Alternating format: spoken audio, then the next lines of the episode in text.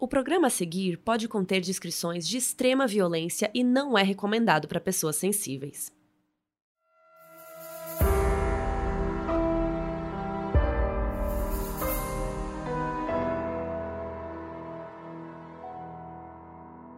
Em 1974, dois homens desapareceram em Reykjavik, capital da Islândia. Dois anos depois, uma mulher se lembrou de algo que poderia ajudar na investigação e seis suspeitos confessaram. Anos depois, descobriram que nada disso era verdade. Você já ouviu falar em memórias fabricadas? Eu sou a Carol Moreira. E eu sou a Mabê. E no episódio de hoje, a gente vai contar o caso que ficou conhecido como as Confissões de Reykjavik.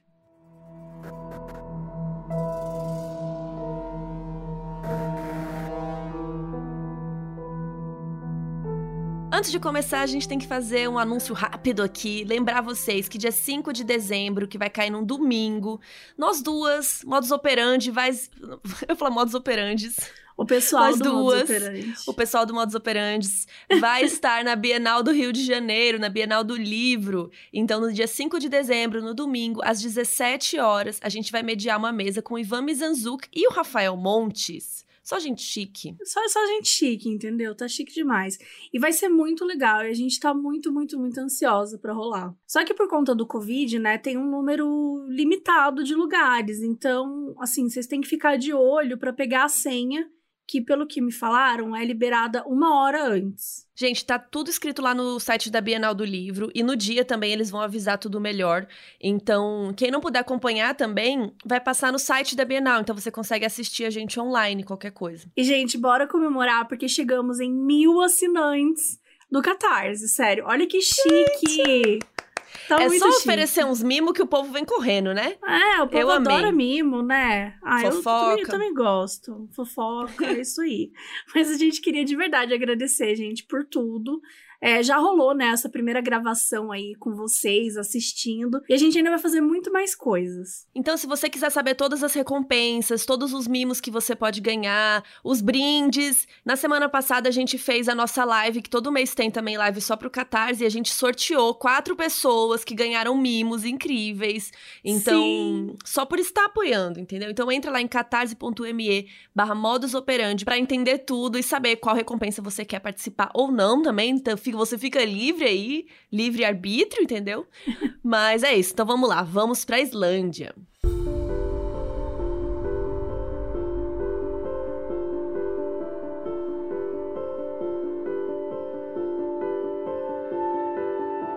Saivar Cels, que era um criminoso que ele já estava no radar da polícia da Islândia fazia um tempo. E esse tempo aqui a gente tá falando é assim, anos 70. Ele era um cara de cabelo comprido, na altura do ombro, bem escuros.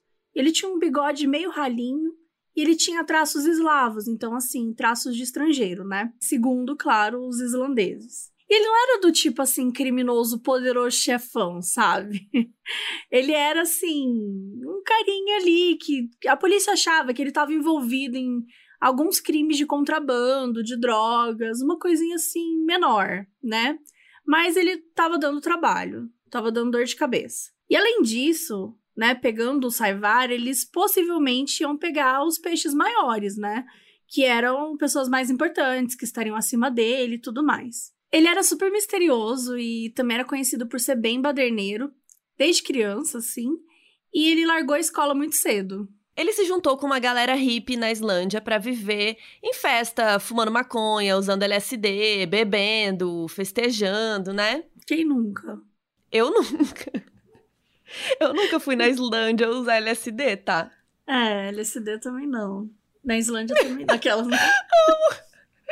Começa a contar, né? O que que faz, o que não Os faz. babados, a fofoca. Ó, se você estivesse na gravação ao vivo agora, a gente não tá gravando com o público hoje, mas enfim, depois me conta esse babado. Vamos lá. E foi numa dessas festas aí da comunidade hippie que ele conheceu a Erla Boladotir. Gente, os nomes desse episódio são islandeses, entendeu? Então, assim, desculpa aí qualquer Isso significa coisa. que a gente lê como a gente quiser. Tá difícil, mas a gente tá tentando. Então era Erla.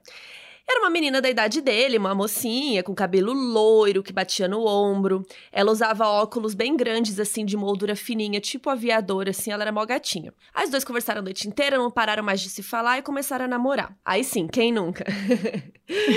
é, e aí, um dia, ele comentou com ela que ele tinha uma vontade de cometer um crime que ninguém conseguisse descobrir para deixar a polícia louca, sabe? Porque eles não iam ter nenhuma evidência e tal. Papinho normal para falar com o namorado, né? É. Ai, nossa, eu tô doida pra cometer um crime, menina. Bom dia, vamos cometer um crime? É. Então a Erla teve uma ideia brilhante e eles levaram essa ideia para frente em agosto de 1974. Os dois mexeram no telefone que eles tinham em casa para fazer parecer que eles estavam ligando de fora do país, com som meio distante, abafado e tal. E aí a Erla ligou pro escritório onde ela trabalhava na época e ela falou que ela tinha um vale postal para receber. E o que é um vale postal, né? Se você está perguntando, é um serviço onde você manda dinheiro para outra pessoa, né, pelo correio, mas não manda o dinheiro em si, sim uma espécie de vale. Um papel escrito assim, vale dinheiro, brincadeira. Mas uma espécie de vale tipo uma ficha de balada mesmo, que você compra e depois vai trocar, né, por bebida no bar, só que essa está trocando por dinheiro, que é muito mais legal. Então é tipo isso. A pessoa recebe o vale, vai lá no correio e recebe o dinheiro. E uns dias depois de fazer essa ligação, Aí ela foi lá no correio, bem lindinha, buscar o dinheiro dela. E eles fizeram isso cinco vezes. Quatro em agosto e uma em outubro. E eles forjaram cinco vales postais que assim, gente, a bagatela de 475 mil coroas norueguesas ou 295 mil reais. Eu amo que esses casos antigos, assim, era muito fácil dar uns golpes, né? Aquelas muito. histórias de 1800 também que a gente conta, assim, a galera fazia uns negócios que, meu, você liga e fala, ah, tem um vale para receber, aí você vai lá e busca. Era isso? Sim. Tipo, qualquer um faz isso. Não tem, não tem registro, não tem nada. É, é que você espera que as pessoas não façam isso. Mas, então, mas era muito nós... fácil, né? É muito fácil. Não, imagina, você só chegar lá e falar, ó, oh, tenho aqui um. E aí você só escreve no seu planner, assim, no seu planner da Hello Kitty. É, vale postal, 10 mil reais. E pronto, você vai lá e busca. fulano vai lá e busca. É incrível, muito tranquilo. Aqueles. É, tem vários casos também que a gente é, fala de forjar, que era outra pessoa, né? O H.H. Holmes. E ela falava, Sim. ah, eu sou fulano. Aí vendia para ele mesmo com outro nome. Gente. Sim. Ainda bem que as coisas melhoraram. é, mas ao, ao mesmo tempo, os golpes sempre evoluem, né? Bem assustador.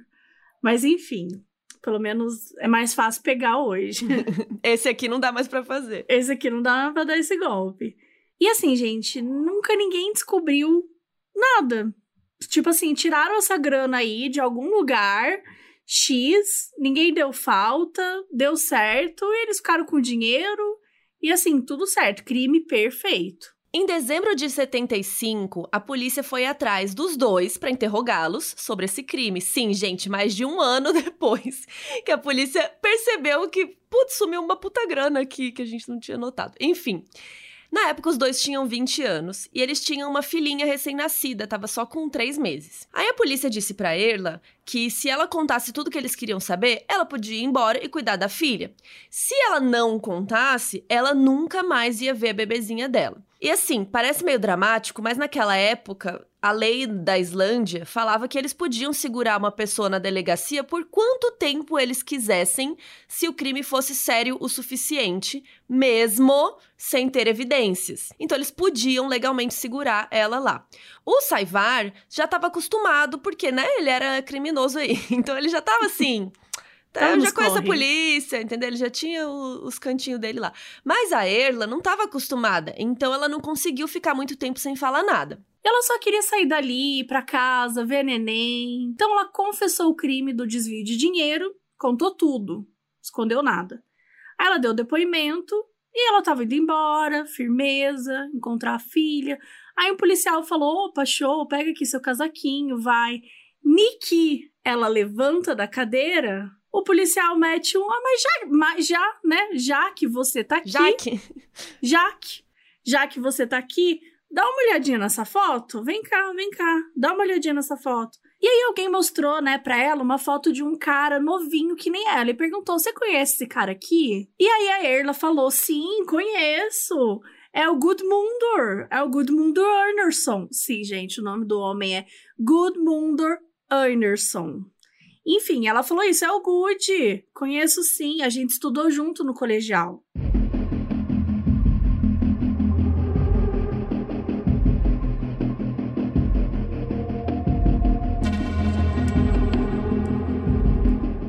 Em janeiro de 74, numa noite de sábado super gelada lá em Reykjavik, o Gudmundur ele estava com 19 anos e ele saiu de uma festa numa boate da cidade, numa baladinha, e resolveu ir para casa andando depois do rolê. O Gudmundur, ele tinha um visual meio hippie, cabelo na altura do queixo, bem cheio, bem escuro assim, e as sobrancelhas bem marcadas, que era o lookinho do jovem lá da época. E ele foi andando para casa da baladinha porque o clima tava horrível, gente. Estamos falando da Islândia em janeiro também conhecido como inverno tenso. Para vocês terem uma ideia, em janeiro lá chega a menos 10 graus. Que assim, para algumas pessoas pode não parecer tão frio. Para uma cuiabana como eu, não sei se você sabe que eu sou de Cuiabá, eu não costumo falar isso.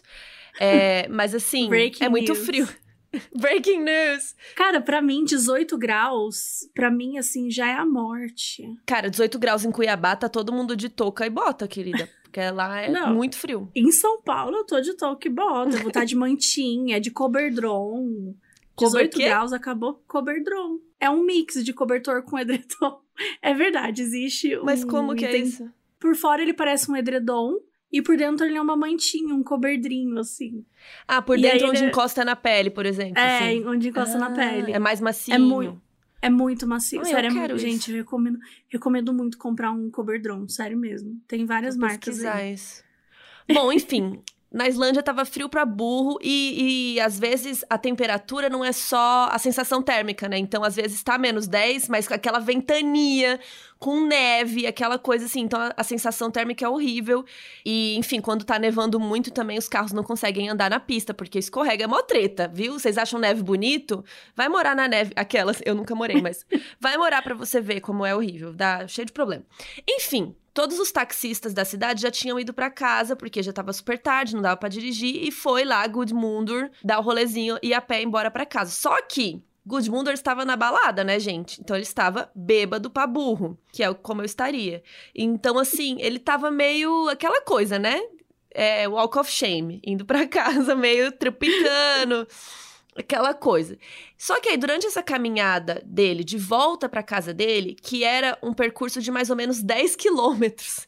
Gente, era longe pra ir a pé. Não, você já chega sóbrio na casa, né? Já chega, já com endorfina batendo, faz, vamos fazer uma musculação agora. Cara, nesse caminho, várias pessoas de carro lembram de ter passado por ele na estrada, né? Então, era muito comum jovens bêbados voltarem a pé para casa, né? Anos 70, não tinha Uber, né, gente? Então, uma galera passou de carro e viu ele assim, tipo, ah, eu lembro de ter visto esse cara aqui. Podia ter rolado uma caroninha, né? Todo gente... mundo lembra que o cara Sim, tava passando por eles. E falaram, Galera de carro, sabe? No frio. né? No frio, bêbado. cara trêbado. Bom, eu também não ia dar carona, vou ser bem sincera, se eu estivesse dirigindo sozinha. Mas nos anos Mas, 70 era normal dar carona. É, acho que nos anos 70 talvez eu daria carona, sim. E, enfim, outras testemunhas viram ele caminhando do lado de outro homem. Só que a galera que viu de carro diz que quando viu ele de carro, ele já estava sozinho quando passou por ele. Então, aparentemente, em algum momento ele né, tinha um homem do lado dele, mas depois não tinha mais. E o Gudmundur até tava com alguns amigos na, na baladinha lá. Só que eles se separaram. Então por isso que ele acabou indo embora sozinho, né? Antes dos amigos até. E outra coisa que era muito comum eram as pessoas se perderem na neve e desaparecer mesmo, né? Porque o clima ele muda muito rápido e isso pega as pessoas de surpresa. Gente, é, o turismo da Islândia agora tá assim, né? Eu não quero ir pra, depois de toda essa conversa, eu não quero ir pra Islândia nunca, meu Deus.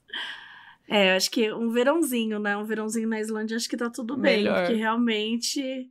Aí eu tenho bastante medo de neve, sabia? Dirigir na neve, essas coisas. É uma treta. Eu acho tenso. Mas enfim, no dia seguinte, no domingo, os amigos começaram a se ligar, perguntando um pro outro: cadê, né? Cadê o Gudmundur?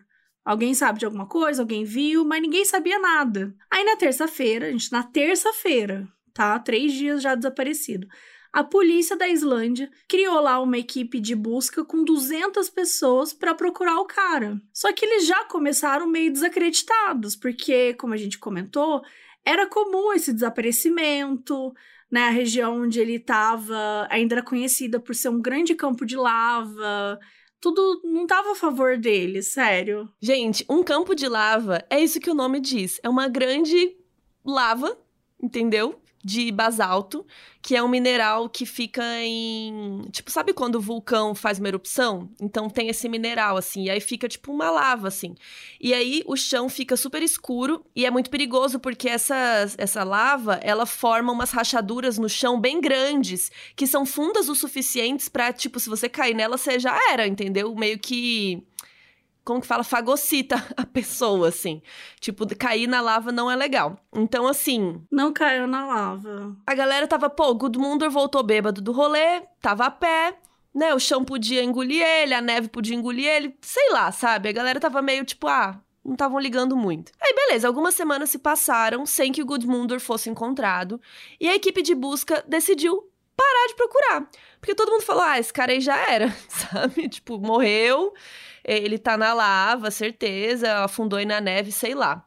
Então, assim, pararam de procurar, era meio comum isso, e vida que segue. Dez meses se passaram, e no dia 20 de novembro, um carro foi encontrado largado numa cafeteria perto do porto de Keflavik, uma cidade a mais ou menos uns 40 quilômetros de Reykjavik. E a gente tá falando todas essas distâncias, né, por aqui, ai, Reykjavik, Keplavik. Só que assim, já vamos avisar que no nosso site modusoperantepodcast.com, lá no post desse episódio, vai ter um mapa. Então vai ficar mais fácil de você conseguir visualizar. Inclusive não só o mapa, mas vai ter fotos desses episódios, várias informações que são importantes. Desses episódios? Desses episódios. Porque eu queria, eu queria fazer um gancho para dizer que todos os episódios têm fotos. Ah, entendi. Porque todos. Não, foi, foi exatamente o que eu quis dizer. Mas já aproveitando, gente, tudo que vocês ouvirem a gente falar e sei lá, um livro, citar alguma coisa, citar um momento, saibam que a gente tenta colocar várias informações no site para ficar bem completinho. Então, usufrua um site, gente. A ajuda nós. É, e assim, tudo, tudo que tem imagem a gente põe, sabe? Então, se tiver alguma imagem, vai estar tá lá. É isso aí, Carol. Obrigada, Babi. E o carro não tava. e o carro não tava tran... Foi meio global isso, né? Eu gostei. É, a gente é assim. Falando aqui diretamente do Projac. Diretamente. Mas assim, voltando, né, pro carro que foi encontrado, ele não tava trancado e as chaves ainda estavam na ignição. E aí a polícia fez uma consulta rápida e descobriu que o carro era de um trabalhador de construção civil. Gente, eu achei bem rápida, né, para os anos 70. Que a consulta rápida deve ter sido assim, ô Zezinho, aquele carro ali é de quem? É, cidade lá pequena, falou assim, né? quem é esse cara? Ah, é do Zé, é esse cara? do, ah, Cleitinho. Do, ah, beleza, do Cleitinho. Ah, tá bom, deve ter sido essa com... Bom, não sei, né, não tô zoando, mas é realmente anos 70 não tinha uma grande tecnologia para a polícia conseguir averiguar de quem era aquele carro, então estamos jogando aqui que foi essa consulta. E aí descobriu que o carro era de um trabalhador de construção civil que tinha 34 anos, chamado, e vamos para mais um nome estranho, Gerfinur Ernason. E aí, gente, você vai dizer, nossa, mas eu já ouvi esse nome antes. Não o, o primeiro, né? Porque não dá, mas o Ernersson. Por que, que você já ouviu esse nome antes? Porque é o mesmo sobrenome do homem anterior, do caso 1 que a gente falou ali atrás. Do Gudmundur. Mesmo sobrenome do Gudmundur. Só que não era parente, gente. Era só uma coincidência. Era tipo um Silva ali, entendeu? Isso que eu ia falar, é Silva do Brasil, será? é o Silva do Brasil, talvez, né? Então era só uma coincidência. Mas enfim, né? Já já fica uma coisa meio estranha aí. E eles, inclusive, eram bem diferentes fisicamente, né? O Gerfnor era um homem mais gordinho, bochechudo, com cabelo curtinho, bem junto da cabeça e dividido do lado. Então, assim, gente, temos aqui dois casos e dois homens desaparecidos. Então, o caso 1 um é do Gudmundur, que é o carinha bêbado da balada, e esse caso aqui, que é o do Gerfinur, que teve um carro encontrado. E a polícia falou, né, com a esposa do Gerfinur, que contou que no dia anterior ele tinha saído de casa mais ou menos umas 10 da noite e ele estava meio afobado, meio correndo. E ele falou para a esposa que ele tinha que resolver um negócio depois de atender. Tipo, ele atendeu uma ligação e ele falou para a esposa: Eu tenho que resolver um negócio, meio afobado assim, e foi embora. Então a esposa não sabia dizer para onde ele tinha ido, com quem ele tinha falado, ele só vazou. Inclusive, essa situação lembra bastante o caso bizarro 3 do Ray Rivera, que teve uma queda misteriosa, né, Mabê? Você pode falar melhor, porque é um caso bizarro, foi você que fez. Sim, é um caso que é daquele daquela série Mistério sem Solução. E aí tem esse caso desse cara que ele atende uma ligação e ele fala: "Já tô indo", tá meio nervoso, meio afobado também. E aí depois ele é encontrado morto. E enfim, né, as circunstâncias não são parecidas, mas tem, tem essa coisinha aí que, que lembra. Então, como é um caso super misterioso, se você tiver interesse também, ouça lá o caso bizarro, hashtag 03. E a polícia foi atrás para tentar entender quem ele poderia ter encontrado, quem ligou para ele, mas, né, não tinha tecnologia, não conseguiram identificar o número. Mas algumas testemunhas lá do café onde o carro estava estacionado disseram que mais ou menos 10 e 20, um cara de cabelo escuro entrou para fazer um telefonema num telefone público que tinha dentro do café. Então talvez tenha sido aquela pessoa que tenha ligado pro Gurfinor, porque, né, tava no café o carro. O cara no café ligou para ele. Então talvez ele tenha ido pro café encontrar o cara, né? Tem alguma relação. E ninguém sabia dizer o nome desse cara, qual era a cara dele direito, ninguém conhecia muito ele. Então talvez ele nem fosse lá de Keflavik, ninguém sabia nada. E quando as pessoas ficaram sabendo do desaparecimento do Gerfinor, né, sendo que pouco tempo tinha passado do desaparecimento do Gudmundur, ficou todo mundo meio naquelas, né? Especialmente a mídia. Como assim a Islândia, um país com uma taxa de crime super baixa, tinha tido dois desaparecimentos suspeitos tão perto assim um do outro? E com o mesmo sobrenome? Era muita violência para a Islândia, né? Isso é uma coisa que a gente não consegue nem entender. Ou, ou como, como que deve ser um país que acha dois desaparecimentos a coisa mais assustadora do mundo, mas eu espero que um dia a gente viva isso também. Mas enfim, nessa época, né, em 74, a Islândia tinha 220 mil habitantes. Gente, vamos falar sobre isso: 220 mil habitantes. É muito pouca gente. É muito pouca. Acho que tem 220 mil habitantes na rua da minha casa, se bobear. Sabe? É assustador, mas é muito pouca gente. Então, assim, todo mundo se conhecia, quase todo mundo era parente em algum nível, assim. Então era uma sensação muito interiorana mesmo, sabe? De muita confiança, de muita segurança. Então você pega essa taxa de criminalidade baixa. É, a polícia, as pessoas tinham uma super confiança na polícia, né? As pessoas não desconfiavam da mídia, né? Era tudo assim, tudo era belezinha, tranquilo, um conto de fadas, né? Mas por mais que as pessoas confiassem na polícia, até então a polícia não tinha nenhuma pista. Ou tinha? Até que tinha, porque aquele porto lá de Keflavik era um lugar onde muitos contrabandistas de bebidas se encontravam para trocar mercadorias. Por quê? Não que a bebida alcoólica naquela época lá fosse ilegal, mas os donos das boates e dos bares compravam a bebida de outros países, porque na Islândia era muito caro. Então ficava inviável ter uma baladinha lá, pagando muito caro o, o álcool. Então rolava um contrabando aí para comprar mais barato, né? E talvez essa bebida fosse batizada? Talvez. Então, para a polícia, o Gerfnur podia estar envolvido com esse contrabando, porque ele tinha se encontrado no porto lá com uma pessoa X no meio da noite. Então era uma, né, era algo que poderia fazer sentido. Daí a polícia começou a falar com as testemunhas que estavam na cafeteria e elas fizeram um retrato falado do cara que fez o telefonema. Aquele cara que a gente disse aqui que ninguém sabia quem era e tal. E você pensa, beleza, temos um retrato falado, normal. Vamos espalhar esse retrato falado por aí, não é mesmo? Não. Acontece. Acontece que um artista da cidade teve uma ideia de esculpir uma escultura de argila do rosto do suspeito. Gente, que sofisticação, Islândia, pelo amor de Deus. Acho que eles nunca viram um crime na vida. O cara querer esculpir uma escultura, meu Deus, o cara não tem nada. em mármore.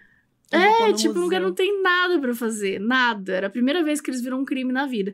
Enfim, fizeram aí essa escultura e saíram por aí divulgando, né, essa escultura de argila. Inclusive, tem foto da escultura lá no nosso site. Então, assim, Fiquem de olho. É uma escultura. É um cara branco, sei lá, um cara. tipo, qualquer cara. Qualquer coisa, né? É muito É. X, assim. Mas Podia assim, não no precisavam museu. fazer uma, uma porra de uma escultura. Faz um desenho aí que é mais rápido, caceta. Não, não precisava, não precisava. Mas a partir daí, a polícia saiu divulgando a escultura, perguntando se alguém conhecia alguma pessoa que fosse parecida com a tal da escultura. E aí, eles chegaram num nome Magnus Leopoldson. Até, até agora, um nome normal, vai. E esse Magnus, ele era gerente de uma boate em Reykjavik. E ele estava também no radar da polícia porque já suspeitavam que ele tivesse aí metido com os contrabandos de bebida alcoólica. E aí, depois de conversar com mais gente, a polícia descobriu que o Gurfinur, ah, o desaparecido, ele tava na boate que o Magnus era gerente dois dias antes dele desaparecer, também conversando com uma pessoa X, que não era a mesma da cafeteria, não era o cara da escultura. Era um cara que parecia ter uns 20 anos de idade, com cabelo loiro. Mas, quando parecia que a polícia ia chegar em algum lugar, eles não descobriram mais nada. Não descobriram quem era o moço loiro, se o Gurfinur estava envolvido com contrabando, onde que ele estava, né? Ele estava desaparecido ainda. Não descobriram nada, nada acontece feijoada. E também não encontraram nenhuma ligação com o primeiro caso do Gudmundur.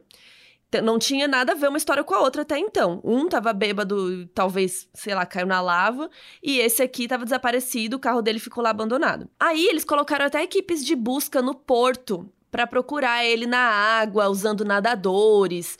É, na terra eles colocaram cães farejadores, mas assim, gente, zero, zero, zero, nada.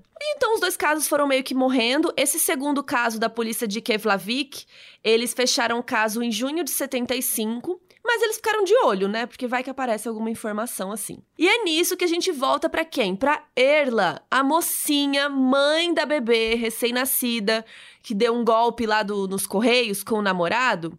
Lembra que a polícia perguntou pra ela: "Você conhece este homem aqui?" A questão é que a Erla só reconheceu o Gudmundur, né, lá do caso 1, e era só isso mesmo.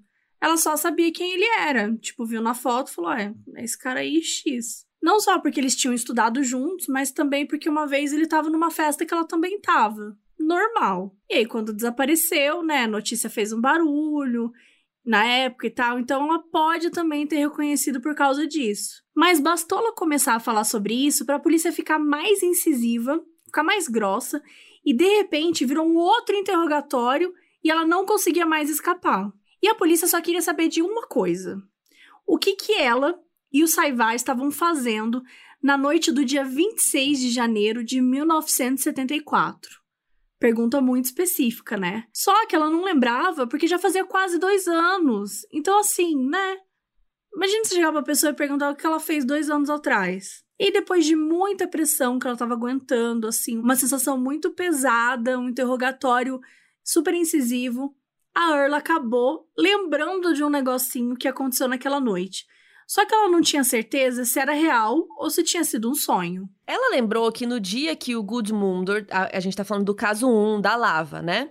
Então, que talvez tenha sido da lava. Então, no dia que o Gudmundur desapareceu, ela tava sozinha em casa, num AP super pequeno que ela dividia com o Saivar, o criminoso, e era boy dela, né? Então, ela tava lá sozinha e ouviu alguém brigando do lado de fora, umas vozes. E aí ela reconheceu que uma das vozes era do Saivar, que teoricamente devia estar na Dinamarca aquele dia, mas ele vivia mentindo pra ela, então ela nem sabia se ele tava ou não tava. E outra voz da briga, ela reconheceu como sendo a do Christian, que era um amigo dele, branco de olho azul. E a última voz, ela não reconheceu. Então ela ouviu esses três homens brigando, tal, entrando na casa e depois ela acordou mega assustada, meio com suor assim.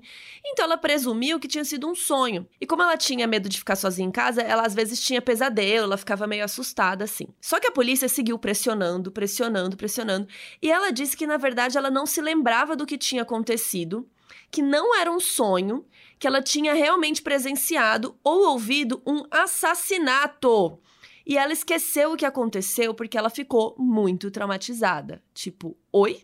Calma, né? Escalonou muito rápido isso aí. E o que rolou foi que a polícia disse pra Erla que ela não ia deixar a delegacia enquanto eles não descobrissem o que tinha acontecido com o Gudmundur. Então, assim, depois dela já tá exausta de ficar presa na solitária, ela pensou: cara, eu vou contar qualquer história. Eu, preciso, eu só preciso de uma história. Não importa, eu só preciso sair daqui. E a história que ela contou foi a seguinte: que naquela noite ela ouviu as vozes lá dos homens. E depois que eles entraram no apartamento, ela foi ver o que estava rolando. Quando ela chegou na sala, ela viu Saivar, o Christian, que é o boy do olho azul, e aquele outro cara, carregando uma coisa super pesada enrolada num lençol de cama. Ela disse que ela lembrava que a coisa enrolada tinha o formato de um corpo. Eles levaram aquela coisa para fora e depois o Saivar voltou e disse para Erla que ela não podia contar para ninguém que aquilo ali tinha acontecido. Era uma história super vaga, cheia de inconsistências e ela, ela meio que ela sabia que ela estava inventando, né? Ela estava assim, gente, pelo amor de Deus. Até porque se isso tivesse acontecido, alguém no prédio teria visto, acordado com barulho, com a coisa. Mesmo assim, a polícia acreditou na confissão dela e liberou ela. E ela pensou: bom, eles são policiais, eles vão confirmar tudo aquilo que eu falei e vão ver que é mentira, né? E pelo menos eu saí daqui e vazei. Só que, quando a polícia foi mostrar para o Saivar a confissão da Erla, ele disse que era verdade.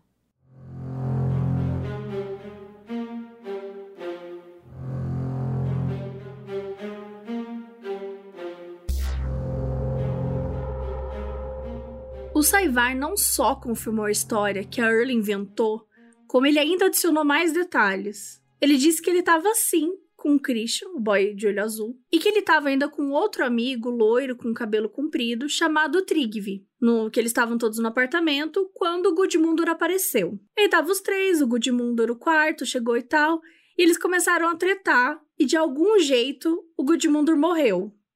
E foi aí que eles enrolaram ele no lençol e foi quando a Erla viu. Aí eles chamaram um quarto amigo deles, que era o Albert, que era um cara branco, de cabelo escuro e que tinha um carro. Então eles levaram o corpo do Gudmundur, né, lá para os campos de lava e jogaram num buraco para ele nunca ser encontrado. No dia seguinte dessa confissão do Saivar, a polícia encontrou os três amigos e levou eles para a delegacia para eles serem interrogados. O Christian e o Trigvi disseram que eles não sabiam nada daquilo, que aquilo tudo era uma novidade para eles. Mas o Albert, o cara que foi acrescentado depois, né, que teoricamente tinha o carro aí, o Albert confirmou a história. Ele disse que foi mesmo até a casa do Saivar e que ele viu pelo retrovisor quando os outros três colocaram o corpo no porta-malas do carro do pai dele, que era um carro amarelo da Toyota. E também viu quando os três saíram de carro e jogaram o corpo lá na lava. Mas quando a polícia foi confirmar essa história do Albert, eles viram que o carro do pai dele não era um Toyota, era um Beetle, também conhecido como o Fusquinha. O Fusquinha daqueles tempos, gente, não tinha o porta-malas atrás. O porta-malas do carro era na frente e o motor era atrás.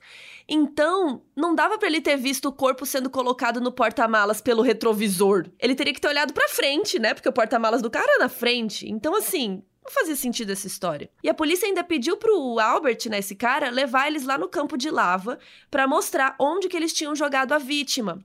Mas chegando lá, o Albert não conseguiu dizer onde era. Afinal, né, essa história tá sendo completamente fake news, né? E a polícia pegou e falou: "Putz, ele não sabe onde é, porque ele é meio esquecido, né?" Falou: "Putz, tudo bem, né? Até porque depois que o Albert falou, os outros começaram a confessar também Uns dias depois da confissão do Albert, o Christian, do olho azul, resolveu confessar que ele e o Trigve estavam mesmo na casa do Saivar, discutindo com a vítima, né?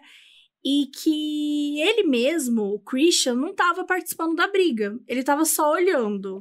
Ah, eu tava lá, mas eu tava só olhando. Eu só vi, mas E ele não viu como a vítima morreu, porque ele tava muito bêbado, mas ele lembrava de ter levado o corpo da vítima no carro do Albert lá pra lava. O Trigve, que era o loiro, ainda ficou duas semanas na solitária sem confessar nada, absolutamente nada. Mas, eventualmente, ele não aguentou e acabou contando para a polícia que ele lembrava de ter visto o Christian, olho azul, e o Saivar brigando e que foi o Saivar que matou a vítima com um chute na cabeça.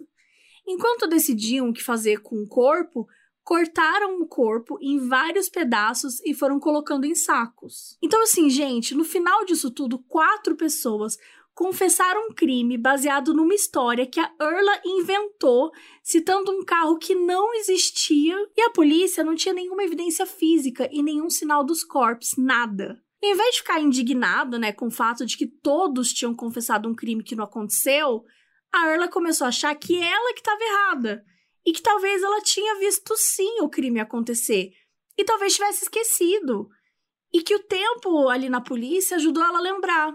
E aí a Erla começou a se perguntar: gente, o que mais que pode ter acontecido que eu não me lembro?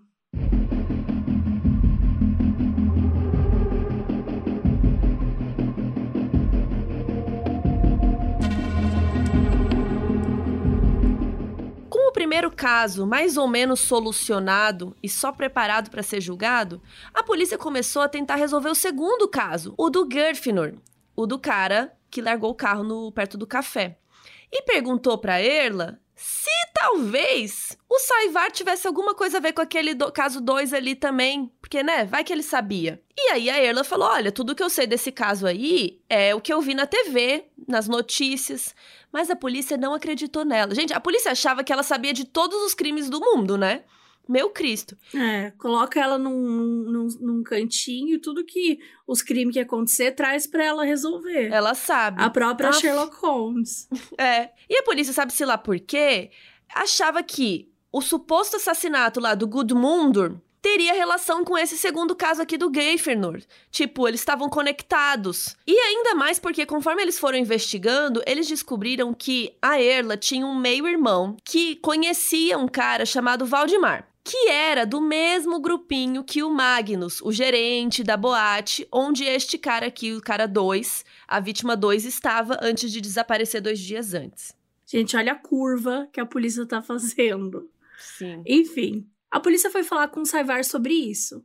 E ele disse: sim, eu conheço essa galera, eu tava com eles na noite que o Gefnor desapareceu. Ou seja, o Saivar assumiu que nessa esse, segunda vítima aí nessa noite que o cara desapareceu, ele tava com essa turminha. Então o Saivar comentou que ele tava nessa noite aí com essa galera. Quem que é essa galera? O irmão da Erla, o Magnus, que era o gerente da boate, e o Valdemar. E os três foram encontrar o Gerfano lá no porto de Keflavik para buscar um carregamento de bebida. Daí, chegando lá, dois desceram do carro para ir pegar o, esse carregamento, os outros dois ficaram dentro do carro, matando o tempo e tal. E aí, quando os outros dois voltaram, na hora combinada, o Magnus estava sozinho e disse para eles: Gente, aconteceu um acidente. O Gerfnur caiu do barco e morreu afogado. Gente, que história é essa? Você sai e volta. Ah, a Mabê caiu aqui, ó. Morreu. Enfim, de acordo com o Saivar, né? Essa era a história. E o Saivar disse que o Magnus, o gerente da boate, tinha contado isso para ele. Só que assim, a polícia anotou tudo e levou para quem? A gênia, a Erla, para perguntar se ela sabia de alguma coisa. E a Erla falou, gente, que sim. Sabia? Não é, que, não é que eu sei dessa história aí, menina? Ela é o próprio meme, sim, eu tava lá. eu tava lá. É verdade, eu tava lá. Gente, ela disse que tinha ido pro porto com esses caras. E lá eles encontraram o irmão dela, a vítima e o Christian de olho azul. Gente, lembra o Christian de olho azul lá do outro crime, do crime 1? Ela meteu o cara nesse rolê 2 aqui também. Do nada, do nada. Eu fiquei passada. Gente, não dá. Como assim? Então, assim, por causa de mais uma história da Erla, o Christian tinha mais um crime nas costas. Porque, né, até agora ele só tava com aquele do, do primeiro lá. Que ele nem tava participando, porque ele tava só olhando. É. que assim, muito provavelmente ele não tava em nenhum dos dois, né? Mas enfim, é, ela botou ele no apartamento lá no crime 1 e agora ela botou ele aqui nesse crime 2 no Porto. Enfim, a Erla disse também que em algum momento começou uma briga e ela se escondeu para esperar terminar. Só que quando ela foi procurar as pessoas, não tinha mais ninguém e ela voltou para casa de carona. Que carona é essa? Não sei, ela não falou. Quando o Saivar chegou em casa mais tarde, depois que ela, ele não falou mais nada do assunto. Depois de passar um mês preso e na solitária, o Christian não estava muito bem. E nem, na verdade, ninguém estava bem, gente. Ninguém, nem os outros suspeitos. O Trigve, né, o loiro que teoricamente estava envolvido no crime 1, era viciado em drogas e durante todo esse tempo que ele ficou na prisão, ele teve várias crises de abstinência e vários episódios de delírios, ficava ouvindo vozes e tal. Mas em nenhum momento ele confirmou essa história do Saivar e da Erla. Ele não confirmava. Para curar a abstinência de drogas do Trigve, a polícia dava para ele uma série de remédios sedativos e antipsicóticos. Só que assim, a polícia acabou dando meio que para todos os suspeitos. Isso fazia com que todos ficassem super confusos, super sonolentos. Então assim, quando a polícia começou a interrogar o Christian, né, agora que estava envolvido nos dois crimes, sobre o que aconteceu com a vítima 2, a vítima do Porto, ele ficou super confuso com as perguntas. Ele falou que ele só tinha estado em Keflavik duas vezes. Mas aí, depois de um tempo de interrogatório, o Christian disse que talvez, talvez, não sei, talvez uma dessas vezes que ele tinha ido para a cidade tenha sido na época que a vítima desapareceu. E ele lembrou que em algum momento de 1974 ele foi de carro até o porto e lá ele encontrou o Saivar, a Erla e o irmão da Erla. O Christian não lembrava de mais nada de mais ninguém, mas essa história já batia um pouco com a da Erla. Então a polícia foi e prendeu o irmão da Erla, o Magnus da boate e o Valdemar, que são todo, todo mundo que foi citado, eles prenderam. E prenderam mais um. O dono da boate, que o Magnus era gerente e não tinha nada a ver, que nem foi citado, também prenderam. Falar, ah, Foda-se. Prenderam o dono da boate também. Traz esse aí também. Gente, os quatro não só negaram qualquer tipo de envolvimento com essa vítima, com qualquer coisa, como eles também tinham álibis. Então, assim, eles tinham provas de que eles não estavam, né, naquele lugar, eles estavam em outros lugares. E lembrando que a polícia não tinha qualquer evidência física, só tinha essas histórias aí que eles estavam contando. Mesmo assim, a polícia jogou os quatro na solitária para eles ficarem lá até confessarem. Só que isso nunca aconteceu porque eles sempre negaram tudo. Na mídia, os dois desaparecimentos e as prisões dessas oito pessoas desencadeou muitas teorias de conspiração, rumores. As pessoas começaram, assim, as pessoas já estavam conectando esses dois casos, já estavam acreditando em tudo que estava falando, já havia todo mundo como culpado. Aquela, aquela coisa, né, que a gente sempre fala. Como que seria o Lollapalooza na Islândia? Lollapalooza. Nossa, Enfim, não tenho a menor ideia. Foi tipo mais, ideia. mais consoante. Da, é, deve ser mais consoante. mas, é, tava rolando isso aí. E as pessoas, elas começaram a ligar, dentro dessas grandes teorias ali, elas começaram a ligar os dois desaparecimentos com um grande esquema de contrabando encabeçado por nomes importantes do alto escalão do Partido Progressista. E assim, ficou ainda pior porque o presidente do partido era o ministro de Justiça na época. Então ficou parecendo que o cara estava tentando burlar a justiça, e isso colocou ainda mais pressão para que a polícia solucionasse o caso e tal, e acabasse com a desconfiança que estava começando a crescer entre as pessoas. Então, gente, até política entrou no meio. Já tinham se passado dois anos e não tinha sido resolvido nada. Então a insegurança foi crescendo, né? As investigações não tinham nenhuma novidade. Tinham oito pessoas presas e nenhuma evidência que ligava qualquer uma delas a qualquer um dos desaparecimentos que eles estavam investigando. Então, assim, tinha um monte de gente presa, mas a investigação estava num limbo. Então, assim, que? Enfim, até que em março de 76, o Christian de olho azul, que foi envolvido nos dois casos, ele resolveu falar.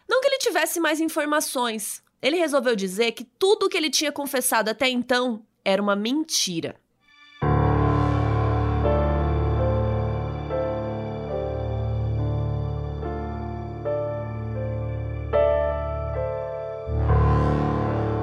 O Christian falou: gente, eu inventei aquilo tudo. Inventei tudo, menti, é isso aí. E claro que a polícia não acreditou. E aí a polícia continuou interrogando ele, continuaram insistindo, insistindo, até que o Christian confirmou que sim, que ele tinha ido no porto mesmo, tinha visto os caras com a vítima 2. Só que enquanto tudo isso estava acontecendo, no final de março, o Saivar também falou que estava inventando tudo. E que comentou dos caras da boate porque eles tinham ameaçado a Erla, que era a mulher dele, né, naquela época. E como eles tinham ameaçado ela uma vez, ele falou aquilo para se vingar. Então, assim, o caso 2, da vítima 2 lá do Porto, que já não tinha nada de concreto, começou a ruir ainda mais. Por quê? Porque tava esses dois caras aí falando que estavam mentindo tudo, e as pessoas que estavam presas tinham álibi. Estavam presas até hoje, mas elas tinham álibi. E aí, depois do primeiro depoimento que a Erla deu pra polícia, falando que ela tinha visto no apartamento, a polícia liberou ela, porque ela era só uma testemunha e tal, então ela não era parte do crime. Só que, como ela era parte da outra história do crime 2, lá do Porto, a polícia prendeu ela como cúmplice. E ela ficou presa junto com o Saivar, o Trigvi e o Christian, do olho azul, que vale lembrar, eles estavam presos durante todo esse tempo, eles nunca tinham sido liberados. Ou seja, só a Urla que, que foi liberada um momento da polícia, mas aí depois teve esse, essa nova ligação, essas novas histórias, ela foi presa de novo. E a Urla continuava sendo interrogada. E nessa última vez ela estava tão fora de si que os detetives pediram para as guardas ficarem com ela 24 horas por dia, porque eles tinham medo que ela tentasse contra a própria vida. E numa das noites, até um padre ficou com ela até de madrugada para tentar fazer ela se acalmar. Até que ela começou a falar e a história dela só foi ficando pior. Ela contou que naquela noite lá no porto rolou mesmo uma briga, mas que ela não fugiu e se escondeu. Que ao invés disso, o Saivar deu para ela uma arma e ela mesma atirou no Gerfinor. Gente, como assim? Depois dessa nova confissão da Erla, a polícia islandesa resolveu juntar os três. Ela, o Saivar, que era o boy dela, e o Christian, o amigo de olho azul. E resolveu botar eles numa acariação, que é quando você coloca várias pessoas numa sala para elas contarem a história e ver se alinha, né? Porque quando as pessoas estão contando histórias diferentes, precisa tudo chegar numa história só, né? Qual que é a verdade? Então a Erla foi na cariação e contou essa última história aí, que é ela que matou. Aí o Christian confirmou a versão dela, falou show, foi ela mesmo. Só que o Saivar falou não, gente. Como assim você tá mentindo? Você sabe que você tá mentindo. E o Saivar começou a perguntar umas coisas bem específicas para ela, tipo, de onde veio a arma? Como que você atirou? De onde você aprendeu a atirar? Ele ficou revoltado com essa história que ela contou. E antes dele terminar de questionar essa história aí, uns guardas que estavam acompanhando a cariação bateram nele e levaram ele de volta para a cela. E ficou por isso mesmo.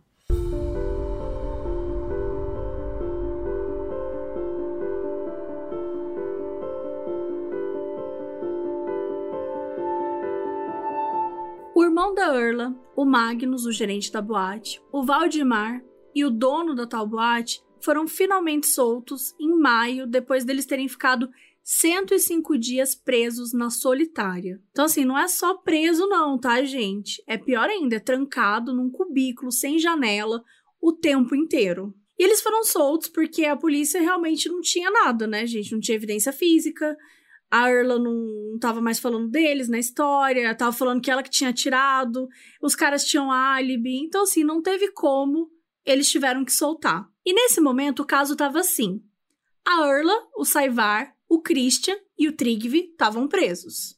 Esse, esses todos do caso 1 e alguns também do caso 2, porque foi tudo se misturando. O Albert, lembra o cara que, que tava com o carro lá no caso 1 que era um carro X e depois, na verdade, descobriu que era um Fusquinha. Esse que é o Albert. O Albert, no primeiro momento, foi liberado, mas de vez em quando a polícia chamava ele para poder interrogar. E não dava para saber direito, gente, o que estava acontecendo, o que, que, tinha acontecido. Não pra, assim, não dava para entender nada. Porque todos os depoimentos eram diferentes um do outro, ficava mudando toda hora. Então, por exemplo, não tinha um consenso que a vítima 2, a do Porto, tinha morrido afogado ou apanhado ou tinha levado um tiro na cabeça. Além disso, na história deles, o gerente da boate era quem tinha levado a Erla e o Saivai para o porto. Então, se o gerente da boate, o Magnus, foi inocentado porque ele tinha um álibi, quem que levou eles para o porto, então? Né? Tipo, eles falaram que foi o fulano, mas fulano tem álibi. Sabe, não, não faz sentido. E, gente, tudo isso sem corpo. Nem corpo tinha. Não tinha evidência, tinha nada. Ao invés de buscar um outro ângulo de investigação, a polícia foi se afundando nessa teoria de que eles estavam reprimindo memórias traumáticas. Então eles pensaram: bom, se a gente continuar interrogando eles, uma hora eles vão lembrar. Só que não é bem assim que funciona, né? Primeiro, porque se fosse mesmo um caso de memória reprimida, quem tinha que trabalhar nisso eram terapeutas e não detetives que não sabiam o que estavam fazendo, né? Começa por aí. Esse é o tipo de coisa que precisa de um tratamento. É claro que a gente está falando dos anos 70. As preocupações eram outras, né? O segundo motivo era porque naquela altura do campeonato, o Saivar já estava de saco cheio. E quando ele disse para a polícia que ele tinha inventado tudo e que tudo era mentira, que ele só queria se vingar dos caras da boate, ele nunca mais voltou atrás. Então, mesmo depois de tudo isso, ele seguiu dizendo que tinha inventado a história, não estava cooperando com a polícia, não estava fazendo o que eles queriam. Só que assim, o que a polícia fazia para ajudar o Saivar a lembrar as coisas? Os guardas deixavam uma luz muito brilhante e forte acesa na cela dele o tempo todo para que ele não conseguisse dormir. E se ele conseguia dormir, os guardas faziam um barulho na porta para ele acordar. Numa ocasião, três guardas afogaram ele na pia do banheiro. E eles continuaram afogando até um dos guardas resolver parar, senão o Saivar podia morrer. E aí que não ia ter confusão, não é mesmo? Gente, e as torturas não aconteceram só com Saivar. A própria Erla falou que ela foi abusada sexualmente por um dos detetives do caso, e isso fez com que a saúde mental dela ficasse cada vez pior e ela começasse a delirar. Ela começou a criar várias teorias conspiratórias. Uma vez, ela acusou o JFK de estar envolvido no assassinato. Gente, sim, o presidente dos Estados Unidos, que inclusive já tinha morrido há mais de uma década antes dos desaparecimentos. Ou seja, né, a polícia torturava, deixava os caras na solitária. Solitária também é um tipo de tortura. Você colocar pessoas por 100 dias na solitária, muitas dessas pessoas elas acabam confessando coisas que nem fizeram porque é uma tortura muito grande. Então, eles ainda, o próprio Saivar, eles afogaram, abusaram sexualmente da Erla. Quer dizer, é, é uma confissão de verdade que tá acontecendo. Davam remédios para eles, né? Davam, deixavam eles sonolentos, deixavam eles drogados. Simplesmente eram os piores policiais da história da Terra. Então, assim, não é de se espantar que essa história toda virou uma chacota, virou piada. Nada levava a lugar nenhum, nenhum depoimento fazia sentido. Não tinha evidência, nada, nada se confirmava. Então, em julho de 1976, o ministro da Justiça da Islândia, que estava lá sendo super pressionado e tal, e suspeito, né, porque ele era o presidente do Partido Progressista, ele resolveu chamar um detetive alemão chamado Karl Schutz para poder ajudar nas investigações. E ele era um daqueles caras que era conhecido por ser fodão, sabe? Ah, aquele detetive, o Don Douglas deles. então, assim, é um cara que trabalhou no serviço secreto, fazia o rolê acontecer. Então ficou um sentimento na população, ah, agora vai, né? É um detetive muito capacitado, especializado, exigente, agora vai ficar tudo certo. Quando o Schultz chegou lá, ele ficou de cara com quão desorganizado estava tudo aquilo e como a investigação era uma grande bagunça sem sentido e sem evidências. Então ele montou uma força-tarefa com sete pessoas e começou a trabalhar. Antes de mais nada, o Schutz pediu uma série de exames forenses sobre o caso 1. Então ele pediu exames nos apartamentos dos suspeitos e no carro do Albert. Mas os testes não encontraram nada, inclusive nem no porta-malas onde supostamente o corpo da vítima esteve. Depois disso, ele examinou todos os depoimentos e usou eles para fazer uma colcha de retalhos e foi montando uma nova teoria. Mas uma que descartava a possibilidade da Erla ter atirado no Gryffindor, na vítima 2, porque ele não acreditava que ela tinha atirado nele. Outra prioridade dos chutes era encontrar os corpos, e eles fizeram uma busca que durou meses, mas não encontraram nada. Então, depois de juntar os depoimentos, procurar pelos corpos, interrogar mais ainda os suspeitos, o Schutz chegou na própria conclusão dele: que eles tinham matado o Gryffindor, a vítima 2, queimado o corpo dele e enterrado as cinzas. E isso também tinha a ver com os novos depoimentos que eles estavam dando. É tão chocante isso, porque ninguém, porque ninguém tinha falado isso antes. Aí agora, como não acharam corpo, falaram isso. Enfim, além disso, eles tinham que provar quem que tinha levado o Saivar e a Erla pro porto, lembra? Porque o Magnus tinha álibi. Então não podia ter sido ele. E aí, pra essa história ainda fazer sentido, eles chegaram num cara chamado Gudion, que era um cara mais velho que os outros, ele era um professor, ele era muito culto, assim, e ele era um conhecido bem distante do Saivar. E bem distante mesmo, porque ele nem conhecia aquela galera ali. Só que mesmo assim, com a ajuda de mais interrogatórios com os três, eles confirmaram que o Gudjon foi quem dirigiu até o porto lá em Keflavik, onde eles mataram a vítima 2. E até o Saivar confirmou isso. Porque depois de todos os interrogatórios e torturas, ele voltou atrás no último depoimento, né, que ele tinha falado, que era mentira e tal. E assim, ele voltou atrás e desconfirmou e confirmou de novo, sabe? Aquele, aquela coisa mesmo do, do, do torturado. No dia 12 de novembro, a polícia prendeu o Gudjon. Gente, uma, mais uma pessoa presa. Que não tinha, tava de, de boa em casa. Tava lá, tava de nada. boa em casa. Ele chegou lá negando qualquer tipo de envolvimento, não sabia o que tinha acontecido com nenhuma das vítimas, mas também não lembrava exatamente onde é que ele estava na noite que o cara tinha desaparecido. A vítima tinha desaparecido. E já fazia anos, gente, então era normal o cara não lembrar disso. Mas enfim, depois de passar uma semana na solitária, eis que o Gudjon começou a pensar que talvez ele estivesse mesmo com o Saivar. E ele começou a se questionar tudo isso, se ele tinha participado e tal, mesmo sem conhecer o Saivar e nenhum dos outros envolvidos no caso, o que é absolutamente assustador. Enquanto ele estava lá na solitária, a polícia também deu para ele os mesmos remédios que deu para os outros. Então ele foi perdendo mais a noção da realidade. Ele começou a achar que tinha bebido muito e tinha esquecido que estava com o Saivar aquele dia. E agora ele estava lembrando. Ele inclusive confirmou que ele tinha ido mesmo ao porto e que lembrava daquele lugar, confirmou a história, que foi ele que foi dirigindo. O Gudjon também falou que rolou uma briga e que nessa briga a vítima 2 acabou morrendo. Como que morreu? Ah, não lembrava. Gente, o depoimento dele é completamente vago, não tem nenhuma informação nova. Mas para os detetives era uma confirmação que, beleza, outra pessoa confirmou a história e agora a gente tem alguém que levou eles para o porto. Então, no dia 2 de fevereiro de 1977, o tal detetive alemão, o Schutz, deu uma coletiva de imprensa falando que não tinham achado os corpos, mas que o caso estava encerrado. Parabéns, Schutz. Excelente investigação. Excelente. Ele declarou que os suspeitos foram culpados pelo assassinato do Gerfinur, a vítima 2, e que as investigações e depoimentos provavam que eles eram os culpados sem sombra de dúvidas. Sem nenhuma. Assim, zero dúvidas nesse, nesse caso. E aí, em 1980, seis anos depois dos desaparecimentos, os casos foram para a Suprema Corte da Islândia e o julgamento começou no começo de fevereiro. E assim, gente, quantas horas você acha que o promotor do caso falou? Quatro horas sem parar? Cinco horas? Seis horas? Sete horas, Carol? Oito horas? Acho que o Lúcio falou menos de uma hora. Menos de uma hora? Ele não era promotor, mas.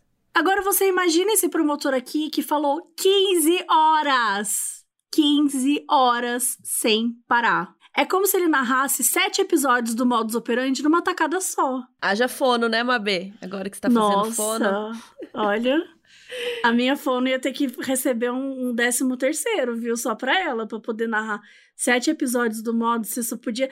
Na verdade, você Como podia já. Não, esse não é o problema. A minha voz ia morrer no terceiro episódio. Eu ia Eu cair morta. Eu ia, eu ia realmente cair morta. Você tem que pegar Será uma que é outra possível? Mabê. Será que Eu- é eu ia possível? morrer de voz. Você fala 15 horas e morre. Eu acho que eu, eu acho que eu morreria falando 15 horas por voz. Será que alguém morre de voz? Gente, conta pra gente no modusoperantepodcast.com. conta pra gente nos comentários. Bom, mas tá lá, o promotor do caso falou por 15 horas e reforçou que o Gudmundur, que é a vítima 1, tinha sido espancado até a morte e que o Gerfnur, que é a vítima 2, tinha morrido por afogamento. Ou seja, o homem tinha morrido ou de afogamento, ou de briga, ou de tiro.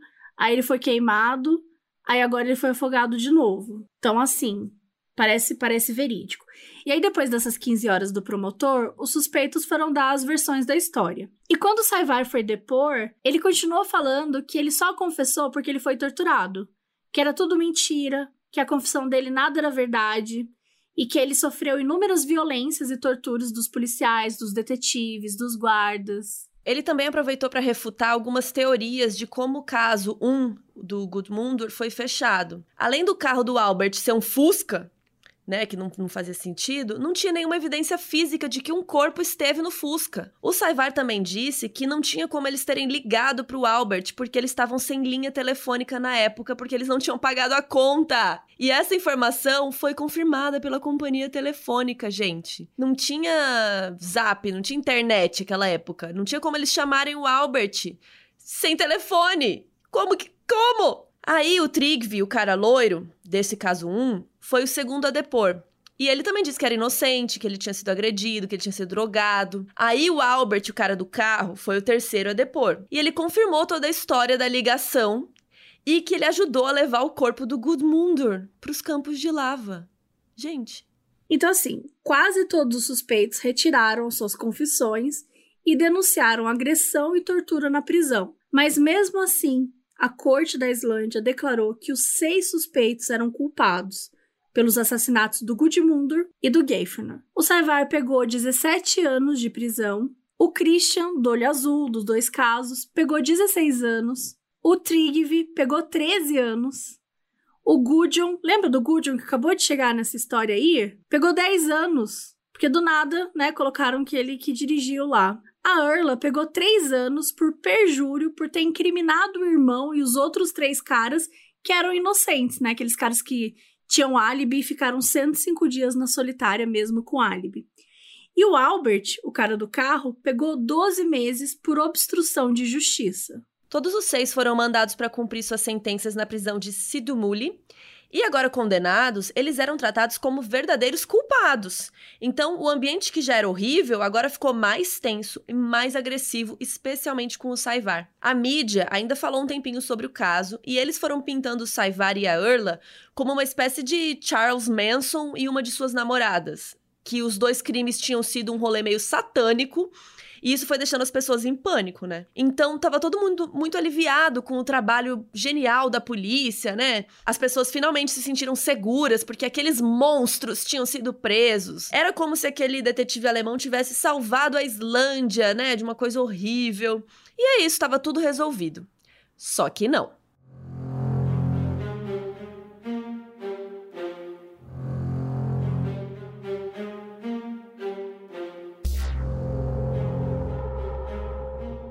Saivar foi o último a cumprir a sentença completa. Gente, ele ficou preso todos os 17 anos. E depois que ele saiu em 1997, ele chegou a casar de novo, teve filho e vazou, foi para os Estados Unidos com a família. Só que ele não conseguia viver uma vida normal porque ele ficou obcecado em limpar o próprio nome. Ele não achava justo o que tinha acontecido com ele e com as outras pessoas. E as pessoas continuavam vendo ele, né, e os caras, todo mundo como monstros. Então, mesmo assim, ele decidiu voltar para a Islândia com a família e lutar por isso. Foi em programas de televisão, começou a dar entrevistas e ele insistia que todo mundo era inocente. O Saivar entrou com um pedido de apelação em 1997, mas foi recusado. E mesmo trabalhando muito, né, junto com o advogado, a justiça não queria rever o caso mesmo tendo condenado sem as evidências tradicionais, né, como corpos, motivação, enfim, não queria rever o caso. A única coisa que a justiça admitiu foi que o Saivar e os outros suspeitos tinham sido maltratados na prisão. Isso eles admitiram. E essa apelação devastou, o resultado né, dessa apelação devastou o Saivar. A saúde mental dele foi pro ralo, gente. Porque além da situação financeira dele estar tá super prejudicada, né? Ele não conseguia mais se sustentar e sustentar a investigação particular do caso, advogados, honorários, a família. E assim, ele, ele começou a ganhar um certo apoio popular. Quando as pessoas foram vendo a palhaçada que tudo tinha sido. Só que quanto mais o tempo passava, só que quanto mais o tempo passava, mais esse apoio ia diminuindo e ele se via cada vez mais sozinho e afastado da própria família. Em 99, ele entrou em uma depressão profunda e ele acabou indo viver em situação de rua, sem nenhuma perspectiva e muito frustrado com a justiça que tinha falhado miseravelmente com ele. Ele bebia muito, usava drogas, mas as pessoas eram gentis com ele porque sabiam o que ele tinha passado, né? Muita gente tinha pena dele. Ele passou anos recorrendo a apelações para que as acusações fossem retiradas e que os nomes fossem limpos, mas ele nunca conseguiu isso. E em 2011, quando ele tinha 56 anos, ele sofreu um acidente e morreu. E isso acabou virando notícia e as pessoas lembraram da história dele, né? Passaram a discutir esse caso novamente. E aí a própria Erla, que estava viva, ela começou a falar do caso e a população começou a fazer uma pressão em cima da justiça. Uma repórter chamada Elga Arnadottir começou a entrar em contato com os que estavam vivos, com as famílias, e foi assim que ela chegou até a família do Trigvi, o cara loiro. Ele tinha morrido de câncer em 2009, mas a filha dele, a Christine, tinha guardado vários diários que ele escreveu enquanto estava preso. A repórter pegou o diário e levou até um psiquiatra forense especializado em falsas confissões, que avaliou tudo que estava escrito e chegou à conclusão que aquele material era um estudo de caso sobre memórias fabricadas, de uma confissão que não era confiável. Esse psiquiatra, chamado Gisligo Johnson, considerou que o caso de Reykjavik era um caso de síndrome de desconfiança da memória. E que o que o Trigvi tinha escrito no, no diário e tal mostrava todo o raciocínio confuso e cheio de delírios de uma pessoa que tinha passado mais de dois anos na solitária, cheia de remédios e apanhando de policiais para confessar um crime que ele nunca cometeu. Depois que a repórter juntou todas essas informações, ela fez uma matéria super completa e divulgou isso na mídia. O então ministro da Justiça, Ogmundur Jonasson, ele pediu para que o caso fosse revisto por uma equipe dedicada só para isso, especialmente para determinar como é que aquelas confissões tinham sido obtidas. Que aconteceu foi que depois de examinar os documentos do caso e ver que faltava um monte de relatório, a justiça concluiu que cinco dos seis presos sofriam da síndrome citada pelo psiquiatra forense, com exceção do Saivar, que sempre soube que estava mentindo e falava isso o tempo todo. A investigação também constatou que os suspeitos tinham sido interrogados muito mais vezes que o que tinha sido registrado. O Saivar, por exemplo, ele foi interrogado, gente, 180 vezes em um período de dois anos, no equivalente a 340 horas, ou seja, ele foi interrogado uma média de 14 horas por mês. A Erla foi interrogada 105 vezes. O Trigve ficou em solitária por muito tempo, por 655 dias. Gente, quase dois anos na solitária, num cubículo fechado, sem janela, sendo torturado. Um cara que tinha problemas com drogas, que estava sendo drogado pela polícia, estava sendo agredido pela polícia, sofrendo tortura psicológica e física. Assim, eles foram muito, muito torturados. Foi um absurdo o que aconteceu nesse caso. Em março de 2013, a Suprema Corte admitiu que as confissões não eram confiáveis e que muito provavelmente tinham sido fabricadas. O psiquiatra explicou que na época que a Erla deu o primeiro depoimento, ela estava muito vulnerável, ela tinha acabado de ter um bebê. Então, quando ela começou a mostrar uma mínima desconfiança da própria memória, a polícia se aproveitou disso. E eles começaram a tentar criar o que eles achavam que tinha acontecido com as vítimas. Não necessariamente o que tinha acontecido, tanto é que a confissão que ela fez sobre ter matado a vítima 2, o Gurfinur, com a arma e tal, por que, que ela falou isso, gente? Porque ela já estava se sentindo tão culpada por ter arruinado a vida de tanta gente que ela falou: não, eu vou falar que eu matei esse aqui, porque aí só eu vou me ferrar. Olha isso. O cara também explicou que por causa de uma reconstituição que a polícia tinha feito com o Christian no lugar do crime, a memória dele ainda tinha sido mais prejudicada. Não tinha como voltar atrás, porque ele tinha encenado tudo, então isso reforçava uma memória fabricada. O Christian chegou a tentar tirar a própria vida duas vezes na solitária. O relatório sobre a investigação também dizia que o modo como Karl Schutz, que é o detetive alemão, como ele tinha conduzido as investigações, foi o jeito que a polícia não ouvia os suspeitos e fazia sugestões. Elas iam dando ideias sobre o que tinha acontecido e aí os suspeitos iam concordando ou não. A gente já falou disso várias vezes, a gente já trouxe vários casos aqui que costuma ser assim, né? Ah, você. Será que você não matou tal pessoa? Será que você não foi ali às 5 da tarde? Gente, o próprio caso do Henry Lee Lucas. Ele é 100% assim. O cara confessou, sei lá, 600 homicídios? 400 homicídios? O cara Não lembro confessou, tipo assim, centenas de homicídios que o policial chegava para ele e fazia assim: ó, você fez isso aqui, não fez? E o cara só mandava um sim. O próprio caso Evandro, né, que rolou muita tortura. Aí depois as pessoas né, foram desacreditadas completamente, porque, ah, não, mas se a pessoa é culpada, ela não vai, ela não vai assumir, ela não vai confessar. E aí você vai olhar que não é bem por aí, né? E aí o caso voltou para a Suprema Corte para ser revisto. E em setembro de 2018, todas as acusações foram retiradas. E o Saivar, o Trigve, o Christian e o Gujon foram declarados inocentes dos assassinatos, por um pedido tanto da defesa dos réus quanto da promotoria. A Earla e o Albert não tiveram as acusações retiradas, porque eles não tinham sido acusados de homicídio, e sim de perjúrio e de obstrução de justiça. Os que ainda estão vivos não conseguiram nunca mais levar uma vida normal. E mesmo que eles saibam que as memórias foram fabricadas, elas ainda estão lá, como um pesadelo que nunca acaba, porque eles não conseguem se livrar. A Erla, coitada, que reconstruiu a vida tendo que viver com a culpa de ter dado início a toda essa história, só porque ela queria sair de lá rápido para cuidar da filhinha de poucos meses. No documentário sobre esse caso, chamado Out of Thin Air, que saiu na Netflix em 2017, a Arla conta que quando ela saiu da prisão, as pessoas cuspiam nela na rua, que ela era muito desprezada, porque ela ficou com essa culpa, né, de ter começado tudo isso.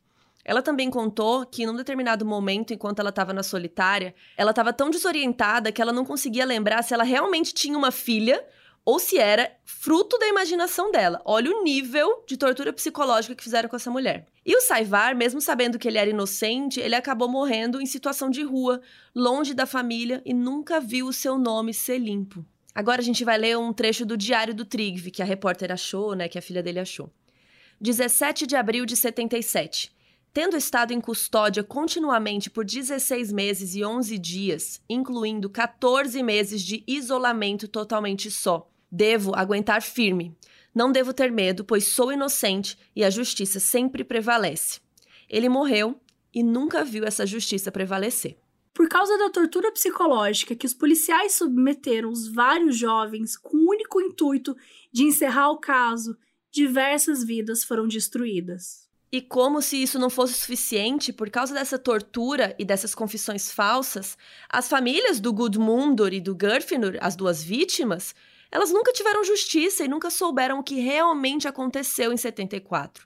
O caso até hoje permanece sem solução, sem corpos, sem evidências, apenas um rastro de destruição e muita injustiça.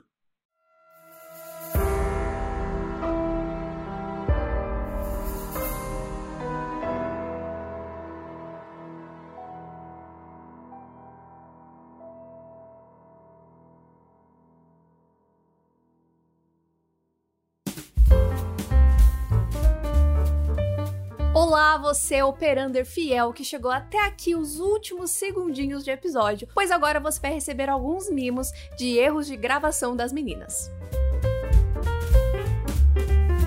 E os três foram encontrar o Gefnor lá no, no posto do, de Keflavik. Porto. E aí os três foram encontrar o Gefnor no posto de Keflavik. Pra... E os três foram encontrar o Gefnor lá no posto é. E a Erla. Ai, Jonas. Jonas, não. Vai ficar aqui comigo. Pô, eu tava fazendo uma piada mó divertida, achei que você ia Ai, rir, desculpa. O que, que você falou? Que eu tava preocupada com isso. Não, eu vou repetir, você vai, você vai tá. rir de novo. Desculpa. Foco. Que é uma cidade mais ou menos uns 40 quilômetros de Reykjavik. Nossa senhora. Reykjavik. Reykjavik, Reykjavik, tá. Você não fala islandês? Pô, como assim você não fala islandês?